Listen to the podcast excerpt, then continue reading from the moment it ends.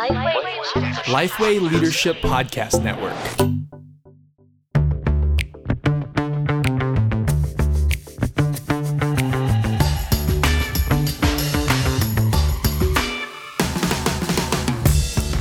great. Uh, you've got a plan. I mean, and you, you're working. Mm. You're working with a good time frame out. Mm.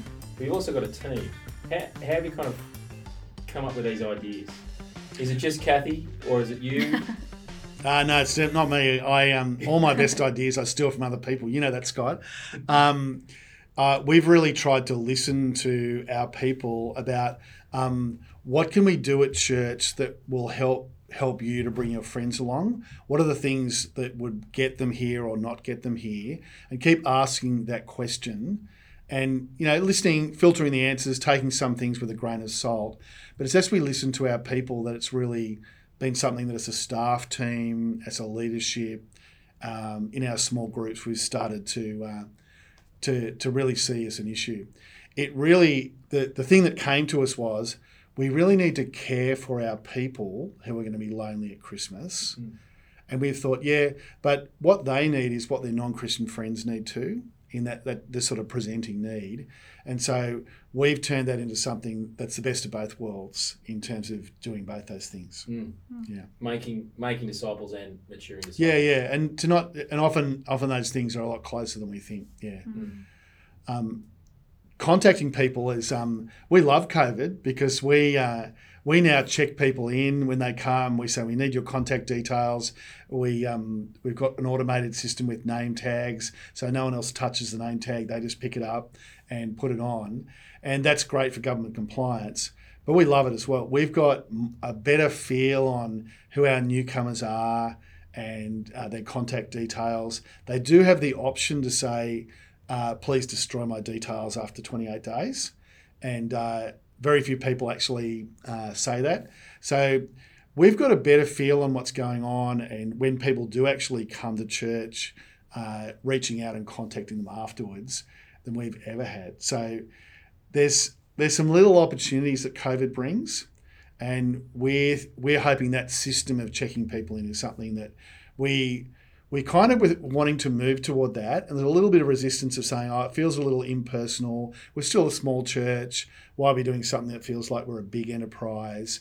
We we had to do it because of COVID, and yeah, it's something we'll be able to keep. Um, it's one of those things that yeah, COVID's brought an opportunity for change that we wanted to do and weren't quite game to do, and now we can have a crack at it. One one final question. You- You're in the city, and so I would have thought Mm. January, February, you get a lot of tourists. You know, we, uh, you won't Mm. get them this year, Hmm. but but ordinarily, you know, d- does tourists and just guests who you know will never will never come back? Does that Hmm. slow down or just cause pressure on the whole system? Yeah, so um, previous years we do get some tourists, and that's an interesting thing. Yeah, this year we won't. Um, the two things that I've learnt slowly in the last three years about that is one is it's not just tourists. Our professionals um, don't have uh, kids, you know, they don't go away for the school holidays. So they're generally back at their desks pretty much after New Year's Day. Uh, they're back early in January. So the whole idea, first year we really got caught out. You know, Kathy and I were on holidays till mid January, and people people said, "Well, we've had our, our two biggest Sundays, and you haven't been here." Whereas you're used to that being a really quiet time. It's also the time if people are moving to Sydney in previous years, they tend to move over the Christmas break, and part of their life admin, if they're Christians, is looking around for a church early in January. And part of their life admin, if they're people who've moved to the city and feeling lost and not sure what life's about and wondering where God might fit in with that, is checking out a church early in January. So we've we've uh, last place I was at, we said everyone needs to be here in December, and you can go on holidays for as long as you want in January. And here we're saying, usually, go on holidays in December, but you need to be on deck in January for what happens there. So for our for our non-tourists, January is an important time. The other thing with tourists has been really interesting. We've worked out for us anyway, the kind of people who go to church on their holidays are usually fairly serious Christians. So they've actually come along they've been really encouraging about what we've what we've been doing. And my ten- tendency has been to think, oh, okay, Christian visiting one off, and immediately start looking over their shoulder for who I really want to talk to. But what we've actually discovered is some of them are actually our best recruiters. We've got a bunch of people who come to church here from places like Singapore, Hong Kong, uh, yeah, even New York. It's because they they're being transferred to to Sydney, and someone said, "I went to church in Sydney. Here's a place you should check out." Now, the person they're saying that to, here's a church to check out, might be a Christian who really wants to find a good church, or they might be a non-Christian and they're actually saying, "Hey, you're leaving my office. This is my one last crack. How bad can it go?" Mm-hmm. And and they actually say, "When you get to Sydney, I reckon you should go to a church. You should come here." So we've had people walk in the door in uh, January, and it's because uh, we connected with a tourist who thought these people are somewhere I would trust uh, with my reputation in inviting someone along.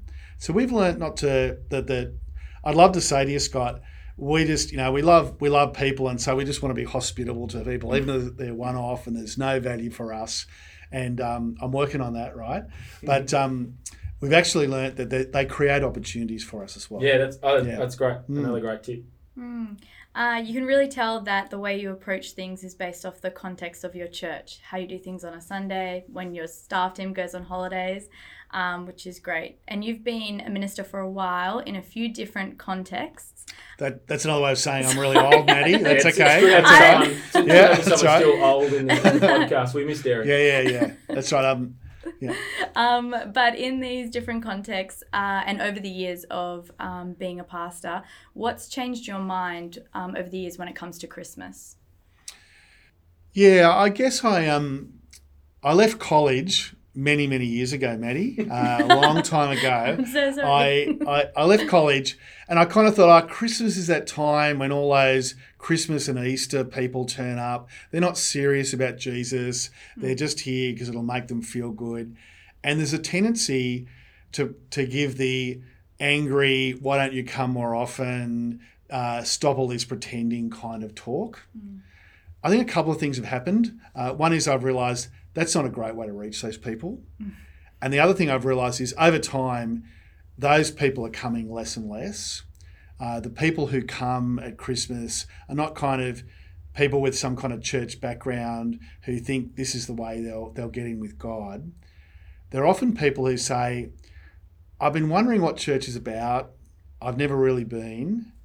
I I I wonder where think you know what what it would be like to connect with God. I wonder what all this Christian stuff is about.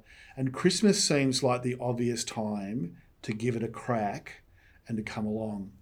So over time, I think what we've found is we've less and less people who they've come to church every Christmas for the last 30 years, less of those people, and more of the person who this might actually be the first time they've been in a church building apart from a funeral or a wedding, and they're actually intrigued and interested to find out.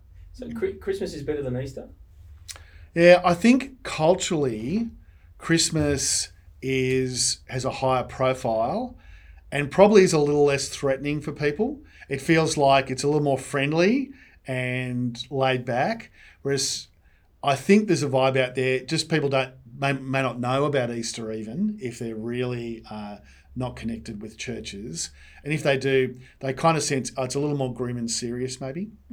Uh, lots of churches are behind budget uh, because of COVID. Uh, the temptation will be to have a end of year Christmas giving campaign. What are your thoughts? Yeah, that's a great uh, suggestion. We haven't thought about doing that kind of thing. It's been interesting for us. Giving's dri- uh, dropped a little bit. Uh, we have quite a significant number of people who are unemployed or have been cut back on their hours, and we haven't seen the drop in giving yet. We think that will come, and we're wanting to think about how we address that and and think carefully about that we're probably thinking that the big campaign will actually raise pressure for people at just the wrong time. And what we want to do is just keep talking about the principles of how you work out about giving and generosity in a kind of slow way rather than a big campaign up to Christmas. Hmm. We're less locked into thinking we need to make budget for this year. we will be a little bit behind at the end of this year. We just think there's going to be a little bit of a dip as we uh, go through the next probably 18 months or who knows how long.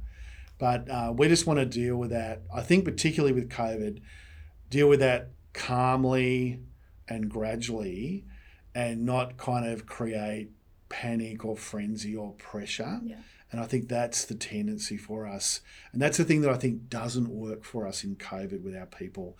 If we press on them like that, they really, there's a, there's a natural instinct to push back at a time like this. Mm. Craig, it's been great hearing your uh, your reflections uh, Mm. on Christmas. What's your one thing for today? Uh, yeah, so coming out of COVID, everyone's feeling tired. So as we think about how do we make the most of Christmas, we don't want to put too much on. We don't want to run uh, and stretch our people really thin, partly because Christmas isn't the end, it's the start of reading Luke's gospel uh, with that person you brought along. So our big mantra is a few things well. Let's do a few things well. Let's be really cautious, really judicious, try and pick the winners, and do a few things well. Great. It's been excellent having you on the uh, podcast today. Thanks, guys. Thanks, Craig. Scott, what is in the toolbox? Well, it'd be remiss of me not to talk about coaching with the director of coaching here. Uh, so, can I encourage you, if you are planning a church, you want to be assessed, but you want to go to a network also that provides you with a coach. Even someone as experienced as Craig, he even has a coach. And so he's nodding his head now, uh, just letting those people who are listening and not seeing Craig nod his head. The second resource is just a, a helpful resource. Hunter Bible Church each year, uh, in about October, about this time of year, present a video that encourages people to see the whole year and the intentionality they bring to inviting people to church and getting people uh, along to church. So we'll put a link to that in the show notes. And you can just see what Hunter Bible Church uh, does to get their church on board. The last one, uh, you heard about the Sydney Planting Conference. Again, can I encourage you if you are thinking about planting, get along to the uh, Sydney Planting Conference. We need more churches in Sydney. Uh, and as we said, we need we need more churches to reach new people. And Craig Tucker, you're going to be at the Sydney Planting Conference. Absolutely. I feel like I've been involved in three church plants, and every time I go around the circuit, I hit the same potholes every time. I'd love to help some other people to do it better than me. No, it's going to be great to have Craig on a panel with other planters. Um, so be sure to come along. And if you liked what you heard on The One Thing, we'd appreciate it if you take a moment to rate the show on iTunes and even leave a comment. Here's a shout out to Zach who commented recently. Love this podcast, really easy to listen to and very helpful in thinking about ministry and leading a church. The resources and the notes recommended during the episode are super helpful too. Mate, thanks, Zach. It's always nice to know that more than my mum is listening. Yes, well, thanks, Zach, and thanks everyone for joining us for another episode of The One Thing. I'm Scott Sanders. And I'm Maddie Galea. Chat soon. Do you want to say Madeline Galea? You know, I kind of do. Yeah, we'll do it. Is that Don't okay? let him push you. This Oh, no. I could change it. Don't let him put words in your mouth. He, yes, Put my your own name. words. My Okay, name. let's do it. Last one, ready? I'm Scott Sanders. And I'm Madeline Galea. Chat soon. It's a bit of a mouthful, though.